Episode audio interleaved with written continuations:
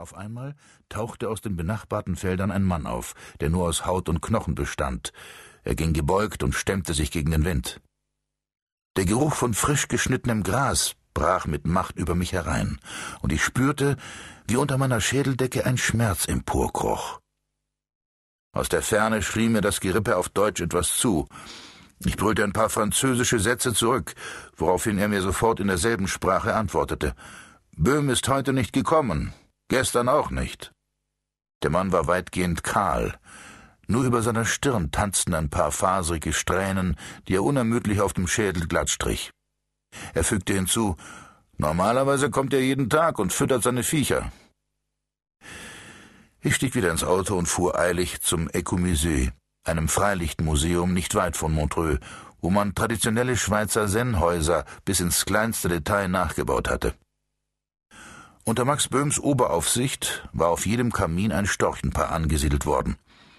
Ich hatte das künstliche Dorf bald erreicht.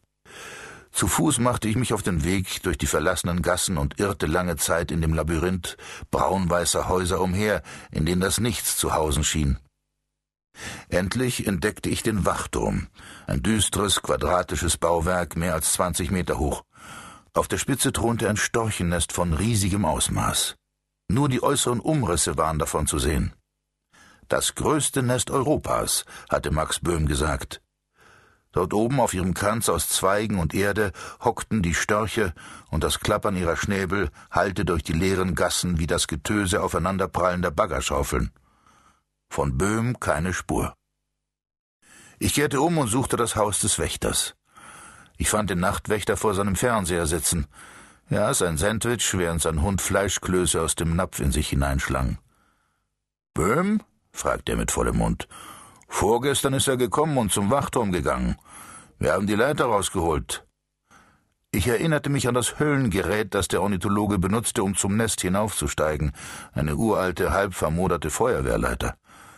Aber ich habe ihn seitdem nicht mehr gesehen. Er hat nicht mal sein Zeug aufgeräumt. Der Mann zuckte die Achseln und fügte hinzu. Böhm ist hier zu Hause, er kommt und geht, wie es ihm passt. Zum Zeichen, dass die Unterredung für ihn beendet sei, biss er von seinem Sandwich ab. Eine dumpfe Ahnung überkam mich. Würden Sie sie noch mal rausholen? Wen? Die Leiter. Wir gingen hinaus in den Sturm, und der Hund drängte sich zwischen unsere Beine. Der Wächter stapfte schweigend neben mir her, sichtlich verstimmt über mein nächtliches Unterfangen. Am Fuß des Wachturms schloss er die Tür zu der daneben liegenden Scheune auf. Wir zogen die Leiter heraus, die auf einen zweirädrigen Karren montiert war. Das Gerät schien mir gefährlicher denn je, doch mit Hilfe des Wächters löste ich die Ketten, die Rollen, die Kabel, und die Leiter fuhr langsam ihre Sprossen aus. Die Spitze schwankte im Wind.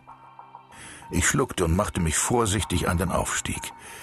Je höher ich stieg, desto weniger vermochte ich zu sehen.